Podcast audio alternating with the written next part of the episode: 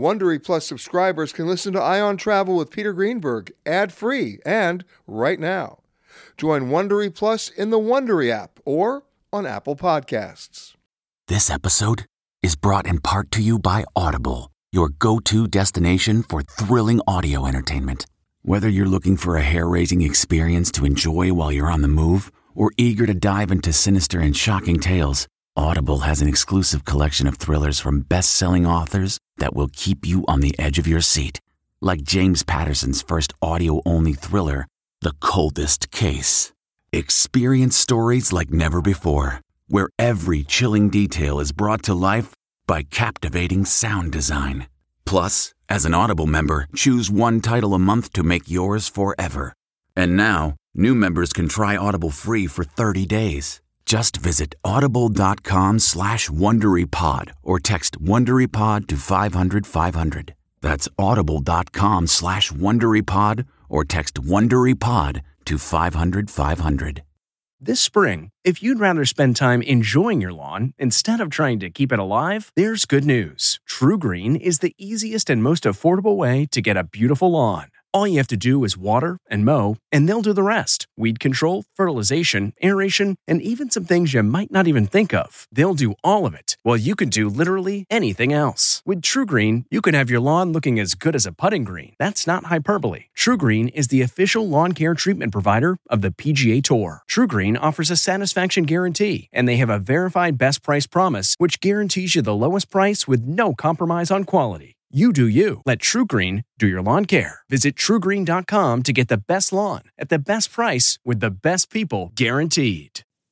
Okay, it's time to commit. 2024 is the year for prioritizing yourself. Begin your new smile journey with Byte, and you could start seeing results in just two to three weeks. Just order your at home impression kit today for only $14.95 at Byte.com. Byte clear liners are doctor directed and delivered to your door. Treatment costs thousands less than braces, plus, they offer financing options, accept eligible insurance, and you could pay with your HSA, FSA. Get 80% off your impression kit when you use code WONDERY at Byte.com. That's B Y T E dot com. Start your confidence journey today with Byte. T-Mobile has invested billions to light up America's largest 5G network from big cities to small towns, including right here in yours. And great coverage is just the beginning. Right now, families and small businesses can save up to 20% versus AT&T and Verizon when they switch. Visit your local T-Mobile store today.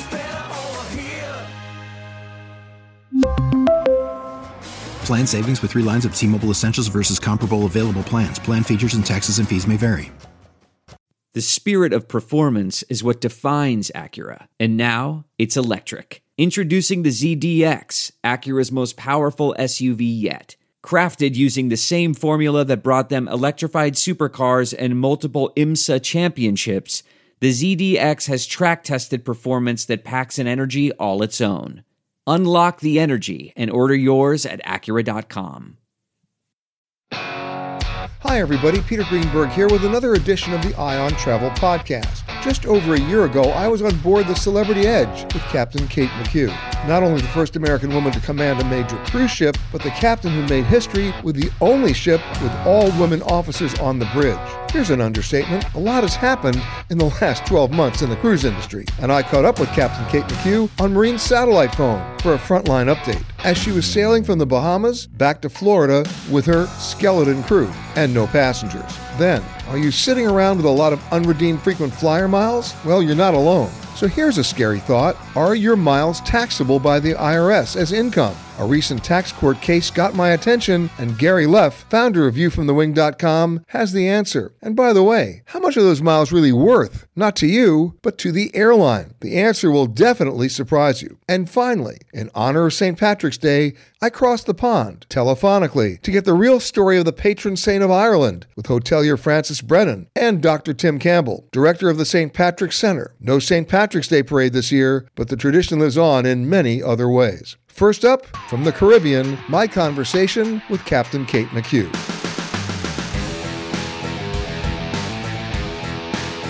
My next guest has a sort of uh, serious distinction in uh, in my history.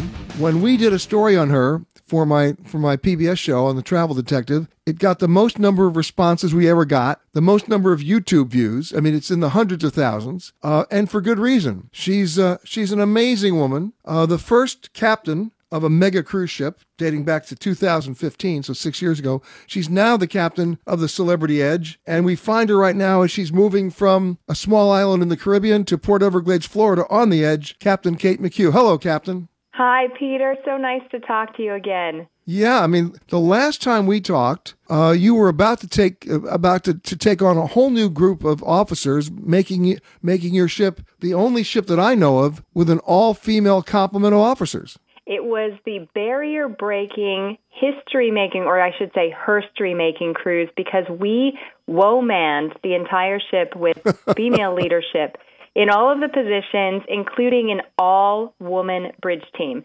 So we made history on International Women's Day, March 8th of 2020, and that was our last revenue cruise with guests on board. So it's been mm-hmm. it was it was a way to go out with a bang, to be honest. And here we are a year later, so it begs the question, if that was your last revenue cruise, what have you been doing for the last year? That that's an excellent question. You know, uh, on March 13th, we had the voluntary pause in cruising, and on March 15th was the last day that we had the guests. We said goodbye to our guests, and we expected to see them within two weeks to maybe a month um, later. And so when we said goodbye to them, it wasn't you know a final farewell. We just thought, okay, it's going to be a couple of weeks, and we went into it pretty excited because we were given such a unique opportunity to be able to uh, let our crew experience the ship like our guests did. So the first thing we did is we put all of our crew, 1,000, at the time it was 1,320. Um, we had some sign off, so we stayed with 1,075 crew members and we put them in all of our balcony guest staterooms. And I don't mean just the regular balcony guest staterooms. We had the top suites, we had the penthouse, we had the royal suite, even the iconic suite, which is the largest, most luxurious suite that we have in our fleet. We um, used this as an incentive for crew members who had done amazing things and, and kind of to pay it forward to them. You know, they got to eat in the restaurants, and we put on some shows for them, and um, they really got to experience the ship like our guests do, which was awesome in the beginning.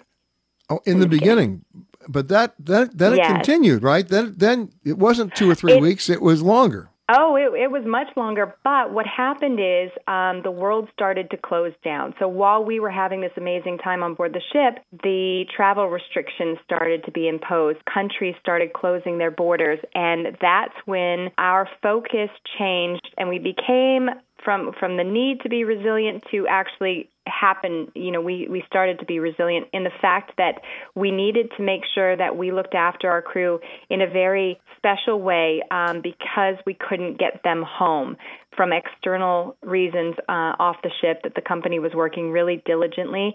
And this was, wasn't just on cruise ships. There were 1.2 million seafarers that were stuck at sea. And um, because seafarers aren't considered essential, even though they bring 90% of the world's goods to the populations. Um, so that the focus turned to getting our crew home and getting them home safely um, while this pause in cruising continued. And we weren't sure, of course, how long. We still aren't sure how long that's going to happen. Um, but you know, life doesn't stop. Life doesn't pause, and things happen. You know, from within the first two weeks, for example, one of my officers lost her father to COVID, couldn't get home, uh, and even if she could have gotten home, couldn't attend a funeral. And so we had a celebration of life for her dad on board. We celebrated the birth of our hotel director's first child because he just barely made it home, and I mean within hours. And we lit up the side of the ship with the baby's name. We had two engagements between crew members. We had a wedding on board. And the really great thing about this wedding is it was two crew members whose wedding was postponed in Mauritius. They couldn't get home, but the bride's father was the executive chef on one of the ships that was nearby us in the anchorage.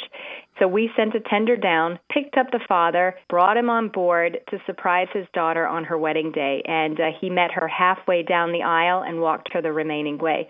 So we got to still celebrate life events, you know, birthdays, anniversaries, and we really have gotten to know our crew members on an intimate level, which is incredible.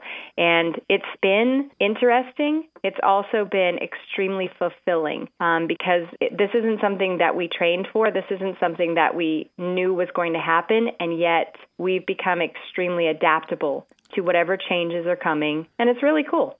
Now, what's your normal crew complement? Normally, we have 1,320 crew, and currently on board, we are with the minimum manning of 107.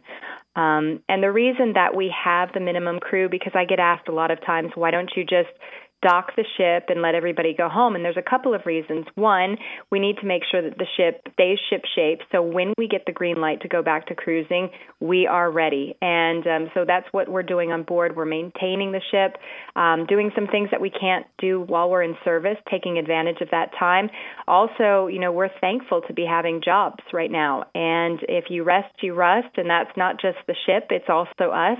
So you know, keeping our skills up and um, and being able to do this in a time when uh, everything's kind of shut down is a good opportunity. And what lessons were learned during this unprecedented time? What lessons did you learn?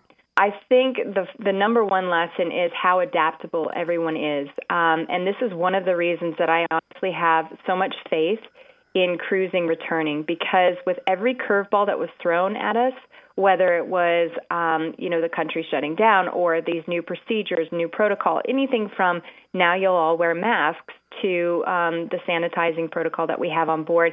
Every single curveball was hit out of the park by the crew members, and we were just able to roll with every single punch and adapt. And I think, um, you know, being really open to not seeing things as black and white and working with what you've got and kind of taking it to the next level was was something really incredible. And when we shut down, the crew that remained on board, because that International Women's Day cruise was our last voyage with guests, the majority of the leadership that remained on board the ship was still that female leadership. And this particular vessel became one of the most empathetic, compassionate places I have ever been in my life.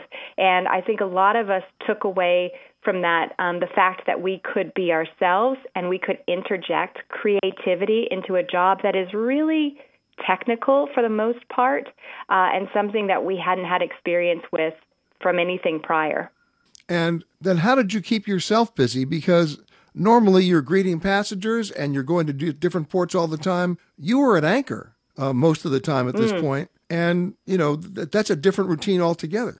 Yes, and you know we for for the crew we came up with some really incredible things um, to keep them entertained. I remember we had a, a meeting uh, where I put all of the crew members in the theater, and we we told them about this this voluntary pause.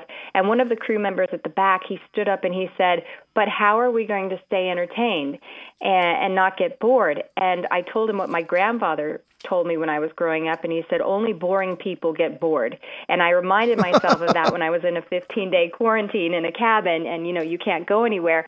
So I I have found things to do. I think each one of us has found something. We've found time to really hone a passion that we've had. For me, it was um, I really got into yoga and um, and using social media to keep people interested in sailing. We're on the satellite phone with Captain Kate McHugh on board her ship, the Celebrity Edge, sailing from uh, Coco Cay all the way back to uh, Port Everglades, Florida. Captain, it's a year later since you and I spoke. It's a year later since your last revenue cruise. Uh, the Centers for Disease Control basically had a no sail order in place, which they were they lifted conditionally at the end of October. But there are about 75 different things that every cruise line or every cruise ship has to do before they can cruise again. Tell me the kinds of stuff you're doing now. You know, you mentioned getting the ship ship shape, but this is a different kind of definition of ship shape, isn't it? That's right. And we have a healthy sail panel that was formed um, with experts shoreside. And this is an evolving process. So every time, you know, the CDC has um, an advancement or, or a new requirement, they are working that into our healthy sail, our healthy sail panel is working that into um, the, the healthy sail plan. And right now, where we are is in, we're waiting for phase two, which is approval to have these mock cruises. And I have to say, when the idea of the mock cruises was introduced to the public, you know, 250,000 people almost instantly signed up to volunteer to go on these cruises. So when we have that green light, we will start manning our ships with the appropriate member crew members um, because that's going to be an incredible repatriation effort to the ships um, because our crew members come, for example, from the Celebrity Edge on from 75 different countries. So, you know, clearing people from from all of these countries, and also once they get to whichever ship it is, um, there's quarantine currently involved. There's PCR testing for COVID involved. Um, so there's there's quite a bit, but this healthy sail panel panel is um, they're adapting to what we're finding in, uh, as new changes come from the CDC. And what are you doing for the, to the physical plan? Are you changing ventilation, floor plans? Are you changing dining hours or entertainment venues? You know, for the dining and for the entertainment, we do expect some changes. What those changes are exactly, we don't have at this time. Um, right now, we can assume that it's going to be a lower capacity of guests uh, that are introduced to the ship once we have the green light to start sailing again. And obviously, that will affect naturally the times for dinner. Um, you know the buffet that that thing. Um, but for for the exact plans with entertainment and food we don't have that right now. For the physical aspects of the ship we're doing things that uh, we would normally do in service like engine overhauls. A ship is like the Golden Gate Bridge. You start at one end painting it, and by the time you get to the stern, it's time to start over at the bow again. So that constant maintenance is going on. Um, because we only have 107 crew members on board, most of our staterooms are closed up, but we do go in every week and uh, flush the water pipes to make sure there's no Legionella building up and that uh, the water is still flowing through the pipes. So those kind of things that we wouldn't naturally do in service because we would have so many people on board that would help us with that um, in in normal operation. Right, and then of course ventilation systems too the ventilation systems. What we have done is uh, revitalize our medical facility. So there is no more waiting room. There's the plexiglass. Um, the hours of operation in our medical facility will reflect uh, differently, and also when um, when they have people on call, it will be more of a um, you know schedule an appointment rather than just showing up down in the medical facility to take care of those issues. We also have um, a room set up, you know, to to uh, that's kind of our, our COVID prevention room, I would say. So those kind of things have been adapted on the Celebrity Apex and the Edge, and will be rolled out on all of our ships by the time we get that green light. Now, all the cruise lines that I've known uh, have continued to slide back their resumption of, of sailing dates only because I'm sure they're just waiting for the CDC to give them the green light to do those mock cruises. Uh, once you get that green light, how soon do you think you can turn things around and do those cruises? Um, well, you know, it's going to take a, a while to get our crew members back. Um, a time frame, an exact time frame, I couldn't say, but um, the first thing we'll be getting our crew members back. We're going to do some additional training once they come on board. We have quite a bit of our training has gone into um, online training, obviously to avoid, you know, having mass groups in uh, in certain rooms. So, you know, return to service training how we deal with certain situations they're going to need to go through, in addition to familiarizing themselves with the ship again because for some people it will be at least a year since they've been on on board the ship. But um, we're honestly just really looking forward to seeing those crew members. We have about 80,000 crew members within our royal brands and uh, and of course half of them that are normally on the ship. So with 107 on board now, we're really looking forward to the time when you know we're ramping up to over a thousand. You know, a number of cruises have actually started in Europe with new protocols and specific mm. disembarkation and boarding procedures, and they've, they've relatively succeeded uh, working with the ports. I'm assuming that you're looking at that as a model for how you're going to resume as well, based on onboard testing, uh, mask wearing procedures, and of course social distancing. When we come back, I want to talk to you about that and then talk to you about, you know, the bubble that you're going to have to be in for at least a little bit to get people's confidence level back to get back on on a cruise ship. Not for me by the way, but for a lot of other people. Captain, there have been 350,000 passengers in Europe now that have actually taken a cruise in the last couple of months, uh, most without incident. Uh, they've kept it regional. Uh, they've also very, had a very strong approach to their shore excursion model, where it's uh, heavily escorted and vetted. Uh, there's no like freelancing off the ship and walking around the port by yourself, but they've been able to uh, to do so successfully. Are you envisioning uh, that kind of a of a comeback with you in terms of what your procedures are going to be? Absolutely. And what we're using right now is the Quantum of the Seas because that's one of our brands. That's Royal Caribbean's ship that's sailing in Singapore. Um, they have proven not only you know that the operation is going well, but when they had a false positive a few months ago, the way that the ship responded, um, they actually got kudos from the government in Singapore because of the way that they were able to um, to follow up and to make sure that everyone was safe on board. That was a huge thing for us. And to the point where they are now looking at increasing their capacity because of how successful they're, they've been able to operate. So that's kind of the model that we're looking at right now. Um, part of the return to sail plan, of course, with the green light from the CDC saying that we can do these mock cruises, also includes, you know, vetting the ports and making sure that they are ready for when we go back. And that's also utilizing some of our private islands. For example, where our ship is now, we're about 15 nautical miles off of Coco Cay, which is Royal Caribbean's private island.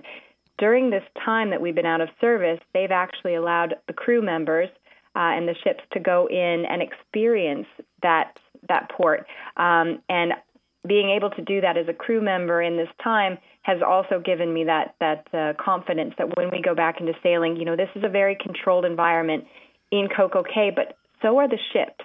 And it's unique because where else in the world can you control who comes, how they come, what happens if something does occur on board the ship? And it, you know, it's it is like living in a bubble. And during this time, the crew member message was always the same. We are in the safest, healthiest place on earth and if anything happens, you know what? Everybody should be on a cruise ship, to be honest. Uh, we did get bad press in the beginning, but I was on the other end raising my hand and saying, please talk to me because that's not the experience that we were having on our ships. Um, we were having a, a safe and healthy place, but we were also really enjoying our time um, where what was being projected via the news outlets was a very different story. Exactly. Uh, now, the other thing is it's happening. at Your parent company is dedicating one of their ships to cruise out of Israel because by the end of this month, I think Israel will be the first country in the world in which just about everybody in the country will have been vaccinated.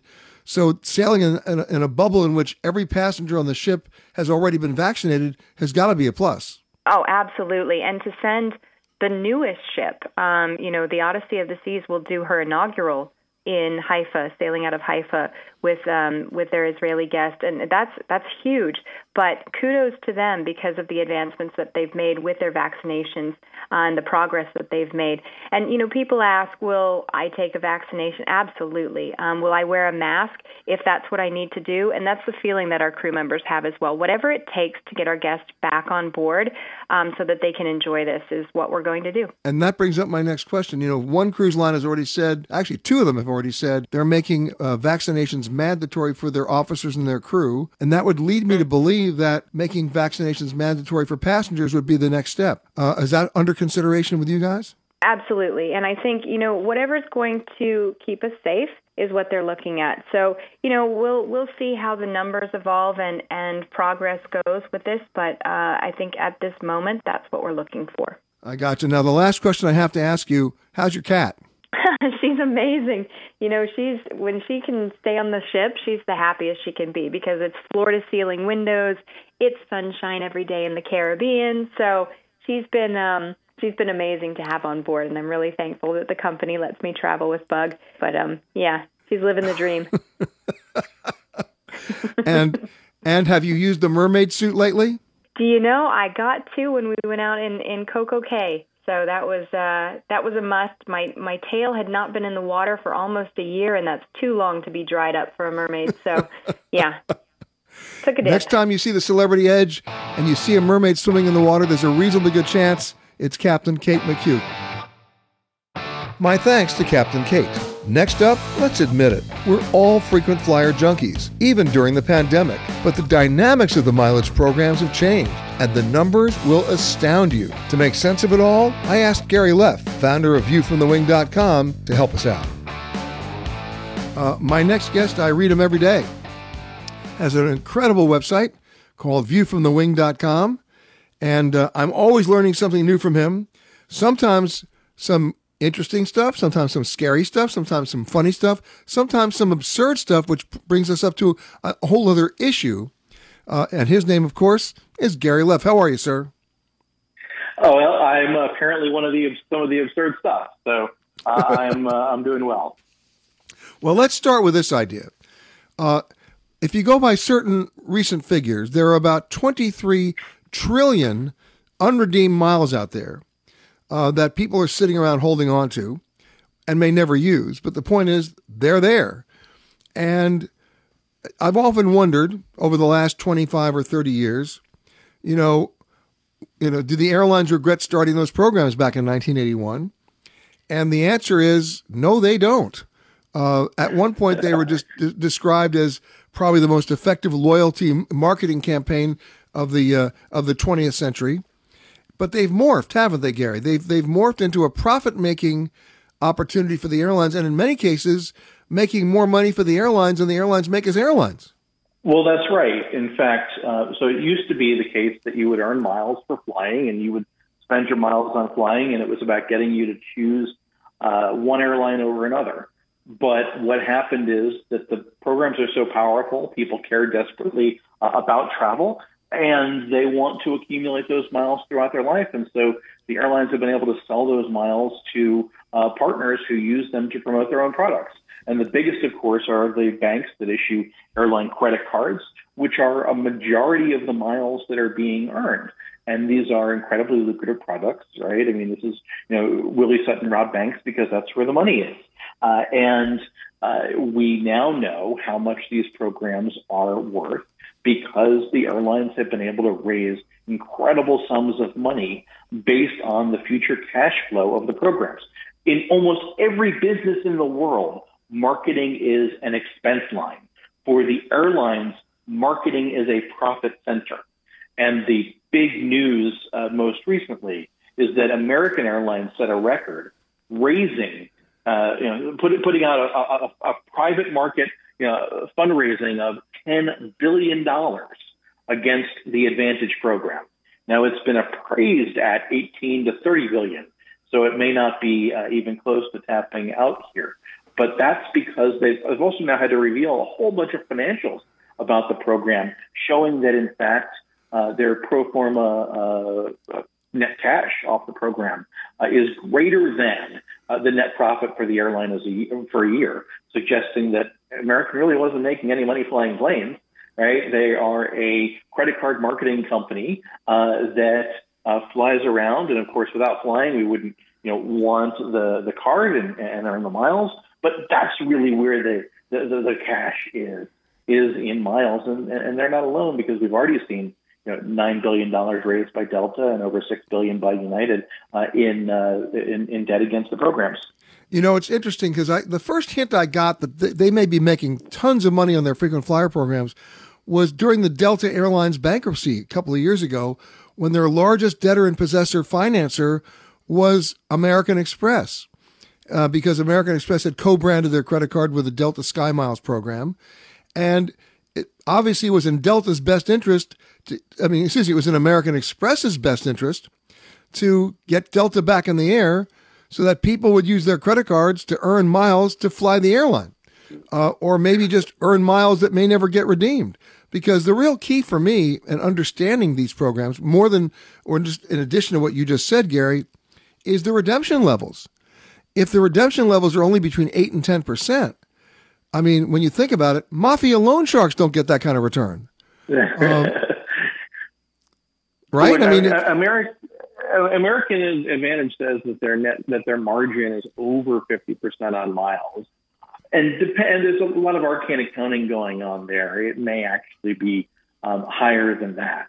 Dur- you know, during the Great Recession, the airlines pre-sold miles to banks, raising you know a billion dollars or more in advance because the banks you know gave them the money up front, but that meant they had to sell the miles for less to get that kind of commitment. This time, only Southwest has done that. They said, "Gosh, a billion dollars—that's nothing, nothing." You know, we can, you know, we can raise debt on the future cash flow of these programs for you know six to ten times that much.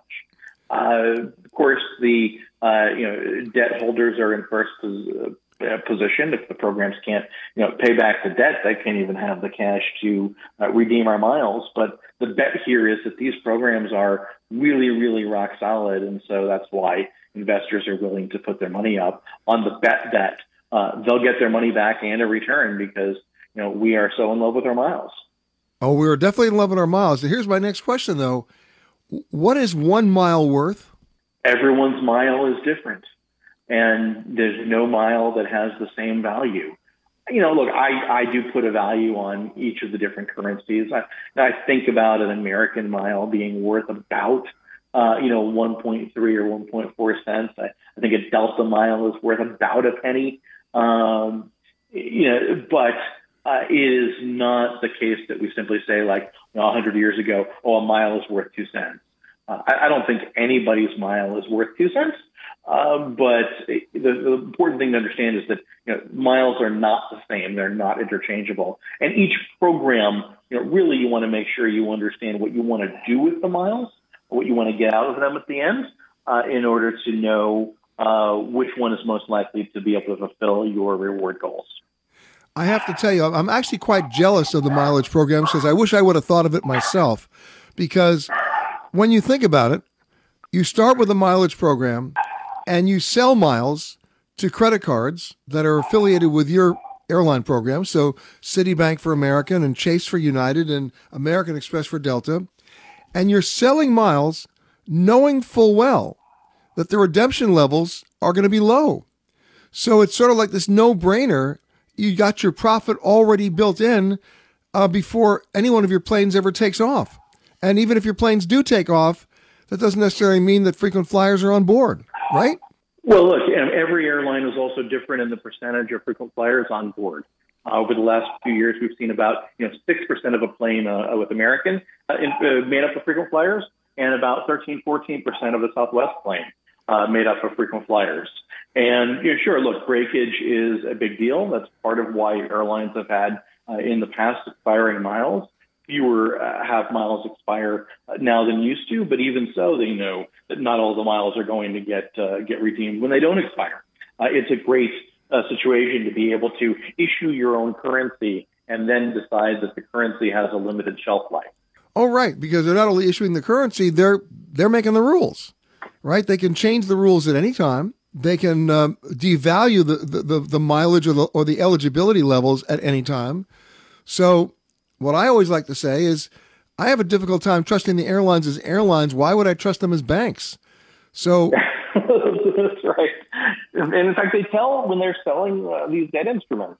Um, this the fact that they can devalue is sold as a feature uh, rather than a bug. They can preserve their margins because they set the rate at which consumers can use the point.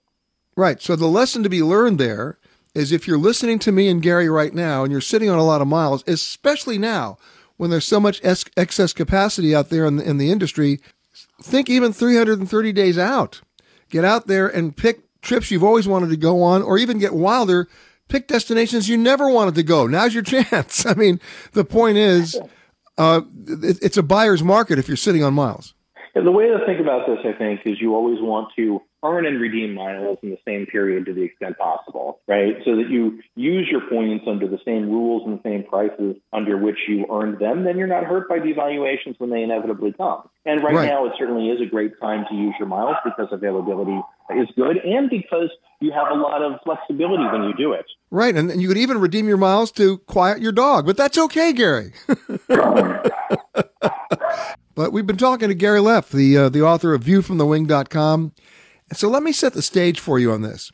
Frequent flyer programs were started back in 1981, and ever since they were started, a lot of overzealous IRS auditors were going after people making the claim that when you earned a frequent flyer mile or a point at a hotel, you were basically getting income that you weren't reporting, and therefore it was taxable. Now, over the last 20 odd years or even longer, uh, every tax court that I could think of rejected that claim. The judges would never let it be taxable. In fact, they claimed it was a non taxable rebate. That's what your frequent flyer miles were. I have a guess about why the, all the tax court judges threw them out. I'm completely convinced that every tax court judge is already a member of at least one frequent flyer program. But that's another story. Now comes the story that Gary just reported on recently, which definitely got not only my attention, but a lot of attention. And that is a tax court ruling of a different kind when it comes to a cash back card, but it could have easily been applied to a mileage card. And here's the story. And Gary, correct me if I'm wrong because I really read this one. This is a crazy story. A very smart couple got one of those cash back cards that had no preset spending limit. I believe it was American Express. And they got something like 5% back. So what did they do with their with their with their card? They went out and bought money orders and gift cards, which they then used to pay their bill every month but they were out buying like a million dollars worth of gift cards and money orders so that every month they were getting like $50,000. There's your 5%. Well, they had so much success doing that, they kept on upping the ante. The next year it was like 2 million, then 3 million, then 4 million. Then in one year, they did f- over $5 million in gift card and money order purchases. Again, they were just recycling. All those money orders and gift cards went back to paying the bill. And yet, what's 5% of 5 million? They were making $250,000 a year on cashback for buying absolutely nothing. So here comes the IRS claiming this is taxable income because the um, the IRS embraced the concept of uh, dollar equivalency, and they went to court. And guess who? Guess who won? The IRS. So what does this mean, Gary, to anybody else holding frequent flyer miles or even getting cash back on their uh, legitimate purchases? For the most part, nobody listening is going to ever see an IRS audit because of their rewards credit card. The IRS has always said that you know if you buy something, the cash back or the miles are a rebate. It's giving you part of your own money back. That's not taxable. The trick here is that the IRS said, look, uh, you know, they're not getting their own money back because they're not really spending their money for any, you know, legitimate service of any kind. You know, if you fly a plane uh, and you buy a ticket, um, you're getting miles. It's a rebate of your money. If you fly on a business trip, you're actually getting a rebate on your employer's money, and you think, well, gosh, that's that ought to be income too, right? Well, the IRS said no, we're not going to tax that because it'd be way too complicated, and besides, the political backlash would be incredible. they don't want to hear from every you know every senator and everyone in the country with a frequent flyer account. We're not going to tra- tax business travel. But in this case, they said, look, you know, the, the volume of what this person was doing was so large that it came to the IRS's attention and they split the hair. They said, "Look, you're not actually spending any money. Your money isn't uh, is not uh, at risk here." Uh, they were reloading prepaid debit cards to buy the gift cards. They were um, buying gift cards, and the tax court actually said that the um, uh, that the cash back they earned off of buying gift cards uh, that were then recycled into cash was not taxable because the gift cards were a legitimate service that was being purchased. It was the loading of um, debit cards, just putting money onto a card that was still money. Uh, there, were, there was no service purchase, so there couldn't be a rebate, so the money earned was taxable. Okay, so wait, I, wait, wait. Okay, keep keep going. Yeah, so the particular techniques that the person was using to earn miles are, for the most part, not even really available anymore. So someone couldn't really go out and uh, and and replicate what this guy did to earn you know, three hundred thousand dollars in uh, rebates and attract the ire of the IRS. Although it did get my attention, but I got one more for you. What happens if I take fifty thousand miles and I cash them in for a ticket that I then give to you as a present? Is that income? No. I mean, if you gave me, uh, if you gave me a present, if you if you bought me dinner, uh, and I'm going to take you up on that sometime, right? Uh, that's not taxable to me either. The IRS has all kinds of gift exclusions. At a certain level, gifts become taxable, but you and I aren't going to get anywhere close to that. Speak for yourself. Gary Leff. Okay, you've cleared it up for me, but uh, I'm still waiting for another zealous IRS auditor to try to test that again in court because they do it every year. They do it every year. So another reason for you to uh, redeem your miles. My thanks to Gary. Four leaf clovers, green beer, the St. Patrick's Day Parade, what's myth, and what's real about St. Patrick. Irish hotelier Francis Brennan is one of my go to sources. Of course, we know it's coming. St. Patrick's Day on the 17th. And of course, the only person I need to talk to about that, we have to go across the pond to Kenmare in County Kerry, our good friend Francis Brennan. Hello, sir. How are you, Peter? Good to hear you. Are you all building up for the excitement? Yes. Uh, well, I, I, I, don't know how exciting it's going to be this year because not too many people are going to be crowding into bars, but. Yeah. Uh, the, is your, the parade is cancelled in New York, is it? Yeah, it is. But I mean, I remember, you know, growing up here in New York, watching everybody eating corned beef and cabbage, and and and green beer, and wearing green clothes, and uh, I mean, if you'll excuse the expression, a drunken disorderly too. But other than that, let's go let's go back to the history though of of St. Patrick and and why we even have a St. Patrick's Day. Yeah, well, St. Patrick uh, was uh, was a, a, Welshman, they believe, all right, back in the in 438, I think it was, and he was brought to Ireland as a slave funny enough, and he did herding sheep, sheep on a hillside on behalf of uh, some landlord. He escaped and went home, and then he got a calling from God, and he came back then as a Christian and took a, took took about converting all of the Irish. And we get our Christian base from about the fourth century from St. Patrick. And uh, it it, it uh, runs from the north to the south of Ireland. It's like it was all over. He travelled extensively in the country explaining to people about the shamrock. It's interesting about the shamrock. The shamrock is a tree. Uh, now, in America, you have mostly clover. You don't really have shamrock at all. Shamrock has three leaves, whereas clover has four. Okay, and uh, over the years, because there wasn't that much shamrock in America, I think he, the American nation uh, made the, the clover have four leaves here. But uh, it, it's said that um, uh, St. Patrick, when he was talking to the people who would have been uneducated at that time, that he took the shamrock from the ground, held it up, and said, "Look, this the shamrock is like the Father, the Son, and the Holy Ghost, which is the Trinity of the Catholic." Um, religion. So that seems to be where the shamrock got its start. But let me ask you this though about about the shamrock and the clover, because I grew up, you know, looking for the lucky four leaf clover, right? Oh yeah, but that's that's all American, Peter That's what it's all about at all. You should have been looking looking for the lucky shamrock, which you never probably would have found. And it's not that easy to find here in Ireland. There are commercial people that grow it now here, like as a shamrock. Um, but um, like it, the best place to get it is along the side of the road and all this. And when we were kids, like this is back now forty, oh no, sixty years ago now. yes, sir. Um, yeah, it, it, time flies along. When we were kids, you'd be out the week before looking for the shamrock, and if you saw it in the ditch or you know on, on somebody's garden or the hedge or whatever, you'd know it was there and you'd be watching it that nobody else would take it because on Patrick's Day, first of all, when I was a child, Patrick's Day was a, a, a bank holiday, what we call, which is like your Thanksgiving. Everything closes, completely everything, and it was a holy day, so you went to mass. So you got up in the morning and you you had your big piece of shamrock. Now the bigger piece of shamrock you had, the better you were when you were seven or eight or ten years of age, if you can imagine.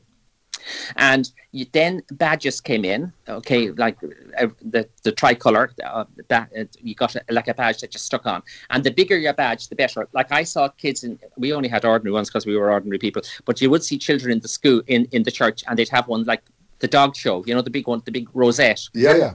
Yeah, and the bigger, like he'd be marked that he'd he'd win the like look around the church award because we we'd only have a small little one, and but we had a big bit of shamrock, so we kind of maybe we'd even out. But it was all about the the bit of shamrock and the badge at that stage, and then mass, and then you came home, and let me tell you, nothing happened. it, it, it, in those days, there was no parade originally. Okay, no, nothing else. You had a Sunday dinner, what we would call like the dinner you'd have for Thanksgiving in America, like, but would be with roast or lamb rather than turkey at that time of the year, and you, that was it. And then you might watch television in the afternoon or whatever. But and the pubs, wait you hear this, you love this. No pub opened in Ireland ever until the early 70s on Patrick's Day. Really? It was a completely dry day. So the carry on with drink and all of that carry on that is uh, uh, um, you see in America because I've been there for like 40 um, Patrick's Days. I'm sure I've been in America for 40 Patrick's Days over the years. Um, and it's all about drink out there. So it, that's not the way it was here. And the first parade in North America for Patrick's Day, which the parade came back from America to Ireland, if you know what I mean. It wasn't here. Okay. Yeah, the, in And fact, the first- first St. Patrick's Day parade was actually in America. Yeah, in Boston, and it was Irish members of a British battalion who marched on Patrick's Day to to make some statement for themselves from their base camp in Boston to a local tavern where drink became part of life. so, an awful lot of what goes on in, in North America for Patrick's Day is complete and utter commercial make-up. Based, based, was started here, not in oh, Ireland. I love it. Yeah, exactly. It was started. The first parade known was was in Boston in a in an English battalion with Irish members marched. Okay, now I got to ask another question because for so many of, of our younger friends, their idea of a leprechaun was on the on the cover of Lucky Charms cereal. so, so where did the leprechaun start? The leprechauns. Well, the leprechauns were were folklore from Ireland. Um, I watched a program last night on television. All right, from Peig Sayers. She was a, an elderly lady, very learned, uh, had no education but was very learned, and dictated a book which we all did in school. Peig Sayers. And the book, uh, she would have lived on the Blasket Islands off the coast of Kerry here. Okay. Now, the, the, the leprechauns were always the older people absolutely believed in in fairies okay? Now we used to call them fairies not leprechauns right? Again the leprechaun got dressed up in america and looks lovely okay? But he wasn't like that at here at home.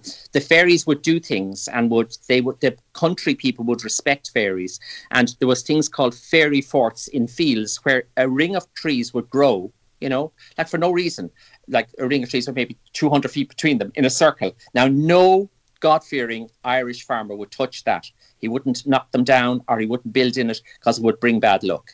But the, but the fairies, which were little people in Ireland, ended up going back to America and got dressed up and they became leprechauns. But I must tell you a good story.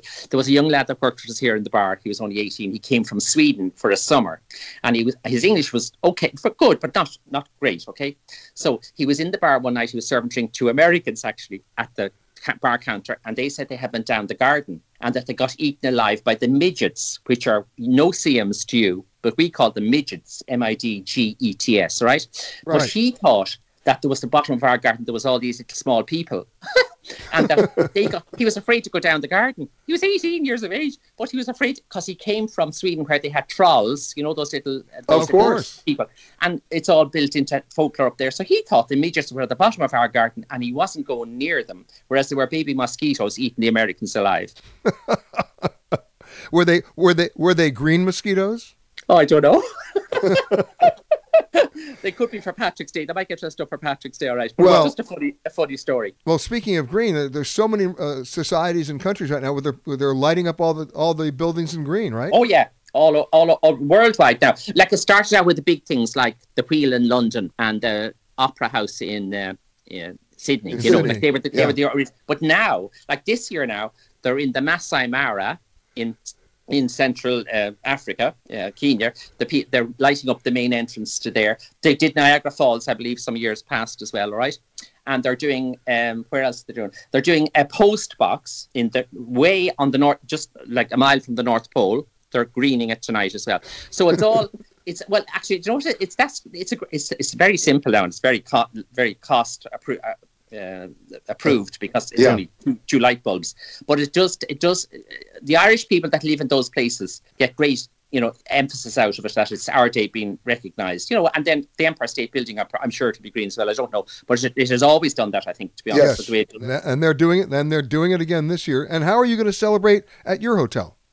Yeah, but we're not open, Peter. We're in lockdown here in Ireland at the moment. I We- know. We, can only go five kilometres from our front door to wherever we're going and come back. So, so you're celebrating in spirit, and then when nobody's looking, you're going to have a drink, aren't you? But there could be a bit of that, right? Although, just to tell you, me as a person never touched alcohol in my life. I took a pledge in my school when I was 12 years of age, re- re- renewed it at 16, renewed it at 21, and never, ever broke it, and enjoyed more parties than anybody in the world. No, no. You no, actually you remembered more parties. Yes, yes. and I was always, they loved me in New York because I'd always bring them home. You were the designated driver, of course. Hey, one last one last thought, Francis. We're talking to Francis Brennan, who are who's our all thing Irish guy, and that is, you know, I heard the other day that in the UK the minister says they're going to reopen the borders around May 17th. Hopefully that means Ireland will not be far behind. And what that means, of course, we're just going to have to defer and delay our real celebration of St. Patrick's Day until I can get over and see you sometime in late May. Well, you'll always be welcome, as will all your compatriots from North America. My thanks to Francis. And in case you hadn't realized it yet, the Irish take St. Patrick seriously. How seriously? Just ask Dr. Tim Campbell, the director of the St. Patrick Center in Downpatrick. For all things St. Patrick's, I have to go across the pond to Ireland, to Downpatrick, to Dr. Tim Campbell, who happens to be the director of the St. Patrick Center. That's right, the St. Patrick Center. Doctor, thank you for joining us. Hi, Peter. It's a real pleasure to be here on the E just before we get into St. Patrick's Week. Well, tell me and tell our audience, if you can, where exactly is Downpatrick and where you are? So, the St. Patrick Centre is the only permanent exhibition in the world about St. Patrick. We're just celebrating our 20th anniversary, and we are located two hours north of Dublin and 30 minutes south of Belfast in beautiful County Down, where the mountains of Mourne sweep down to the sea. and where might Sir Patrick, Sir uh, St. Patrick be right now? St. Patrick is with us. Um, St. Patrick began his mission to Ireland in 432 AD, and when he died, he died at a little church very close to where we are called Saul, and he was buried here. Uh, so he is in the medieval cathedral of the medieval uh, cathedral beside us, right beside us here in Downpatrick. How many people really understand the significance of St. Patrick's Day? Because from an American perspective, we think parades, everything colored green, people drinking, uh, having a party. That's not really what you guys were doing. Well, really, we're we're telling the story of St. Patrick, and, and Patrick's a really interesting figure because whenever we think of St. Patrick, if you ever see a picture of him, he's always dressed in green. He's wearing a bishop's hat. He's holding a shamrock, and he's standing on a snake. And actually, Peter, none of those things he mentions at all. So these are, are things that have been added on to him. The national colour of Ireland is actually blue, not green. Um, and uh, the first St. Patrick's Day parade was in Boston in 1737. So that we could have made all that razzmatazz up and parades. And, and the idea of green actually is an ancient thing in Ireland, but it really was uh, adopted in America. And then we reinvented it uh, whenever we, we brought St. Patrick's Parade back here. Because for us, St. Patrick's Day was a day of prayer, reflection, and abstinence. Um, so we didn't have as much fun as you. And so we've got that back. The, the snakes, he's supposed to banish snakes from Ireland, and we haven't had snakes here in the last 10,000 years. So we think he's banishing the pagan gods, which are represented in these serpentine patterns. Uh, and as for Shamrock, well, you see him holding Shamrock, but he doesn't mention it. We know three was a lucky number for the Celts. They worship vegetation, so he may well have used it to describe, um, you know, the new religion that he was bringing but he doesn't mention it himself. And of course, he wouldn't have had a bishop's hat on. Those only came in medieval times. So we, I think we have to undress St. Patrick and then, then we need to address who the real St. Patrick is. Who is this guy? Um, okay, so, so open the door and tell us. Well, the interesting thing is that he tells us, you know, unlike any other of our early saints, other people wrote about them and said how fantastic they were, but like Patrick is unusual because we can actually get inside his head. He writes about himself and, you know, we think of, of St. Patrick's Day as a celebration, but we can also think of St. Patrick as a destination in Ireland uh, because there's all sorts of really interesting sites, particularly around the northern part of Ireland, that are associated with St. Patrick. And he tells us in his writings quite a lot about him uh, himself. He said he was born on the island of Britain.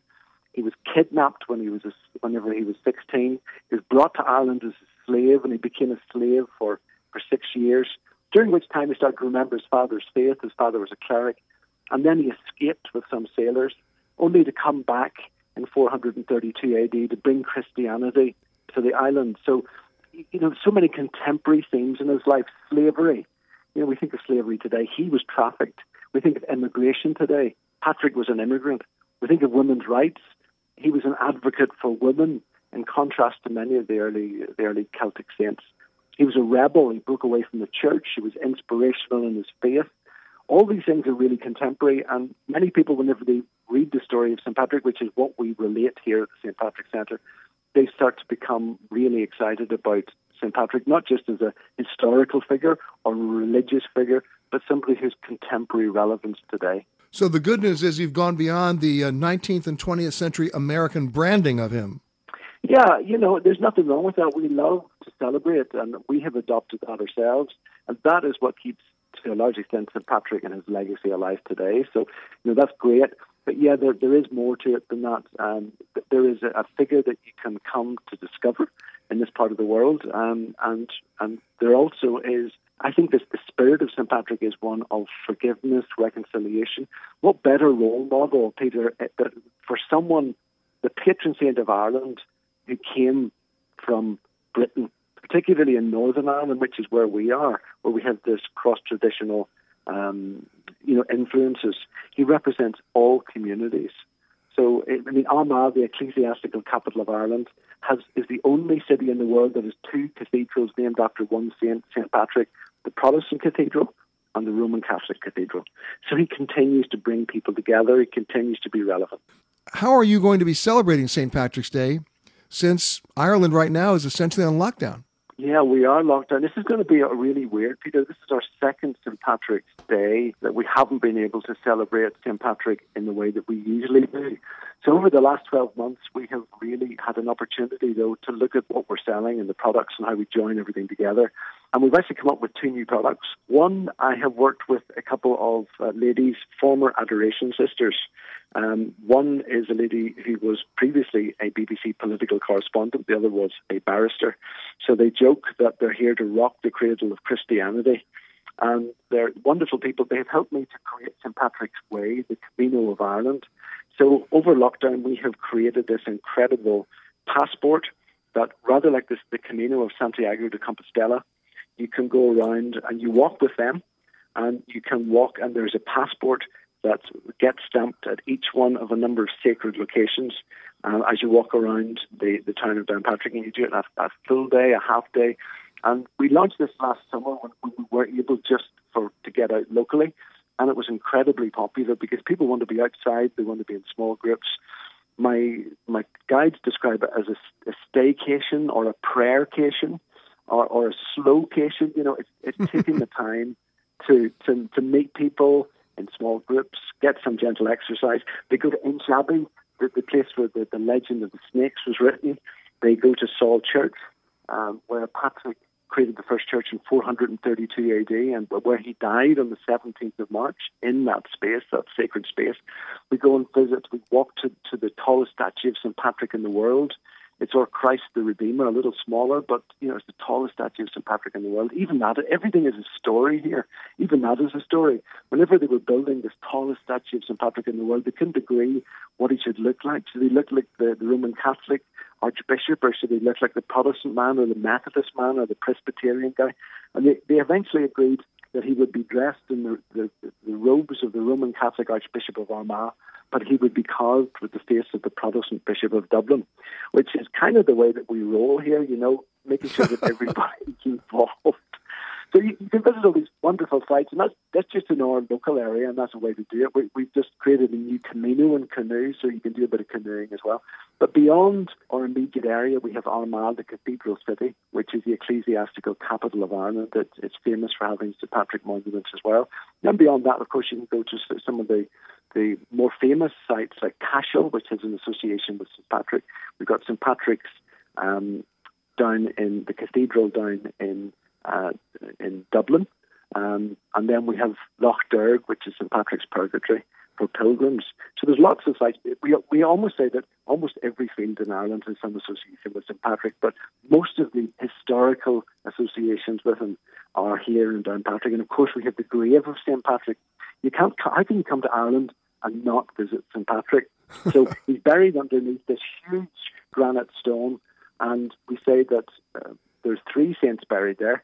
So you get great value for money when you come. And the, the medieval rhyme, medieval rhyme is in down one grave, three saints do fill, Patrick, Bridget, and Columkill. Amazing. I have one more question for you, and that's when people do get a chance to come and visit, when the lockdown ends, when the borders are reopened, when they do come, what's the one thing that surprises them the most about St. Patrick that they did not know? I think that the one thing that they that, that they don't really, they haven't really understood is that he didn't come from Ireland. The most famous Irishman is not Irish. That really astounds a lot of people. So whenever they come and we're talking about someone who came from the island of Britain, they're amazed. But he's an amazing story, an amazing character, and contradictory in so many ways. Even then, he was contradictory. He fell out with the church. He broke away. He was a rebel. So you know, there's something that everybody can really relate to, and it's an interesting, fantastic never-ending story. And as you know, Peter, it's a gift that keeps on giving. It happens every year, so let's find out about him. I gotcha. And of course, part and parcel of the Irish culture is everybody is a storyteller, even you. And um, and so as the story of uh, ex- exactly, and as the story of St. Patrick's continues, I'm looking forward to getting back over there when the borders reopen. I hope that'll be sooner rather than later. Hopefully this summer. And uh, it doesn't have to be St. Patrick's Day, as we now know, to come see you and at least learn more about the patron saint of Ireland. My thanks to Dr. Campbell, to Francis Brennan, to Gary Leff, and to Captain Kate McHugh. And my thanks to you for listening to this Eye on Travel podcast. For more conversations with the leaders in travel, as well as answers to your travel questions, just rate and review this podcast wherever you happen to listen to podcasts. And for all the breaking travel news, if you haven't figured it out by now, there's a lot of it. Just log on to petergreenberg.com. If you like Eye on Travel with Peter Greenberg, you can listen early and ad-free right now by joining Wondery Plus in the Wondery app or on Apple Podcasts. Prime members can listen ad-free on Amazon Music. Before you go, tell us about yourself by filling out a short survey at wondery.com/survey. The Hargan women seemed to have it all. We were blessed. My mom was amazing. But detectives would soon discover inside the house there were the bodies of two women. A story of betrayal you would struggle to believe if it wasn't true. I am just praying to God this is a sick joke. From 48 Hours, this is Blood is Thicker The Hargan Family Killings. Listen to Blood is Thicker The Hargan Family Killings early and ad free on Wondery Plus starting May 1st. Hi, this is Jill Schlesinger, CBS News business analyst, certified financial planner, and host of the Money Watch podcast. This is the show where your money is not scary and it's not boring. It is a show that's all about you. It's your questions that make it possible for me to provide unconventional and entertaining insights on your money and maybe more importantly, on your life. I'm going to be your financial coach, someone who brings common sense and an insider's perspective on how to manage your money and your emotions. And I promise we are going to have a little bit of fun along the way. Have a question from retirement to career changes to college funding? Just send us an email at askjill at jillonmoney.com. Follow Money Watch wherever you get your podcasts. You can listen ad free on the Amazon Music or Wondery app.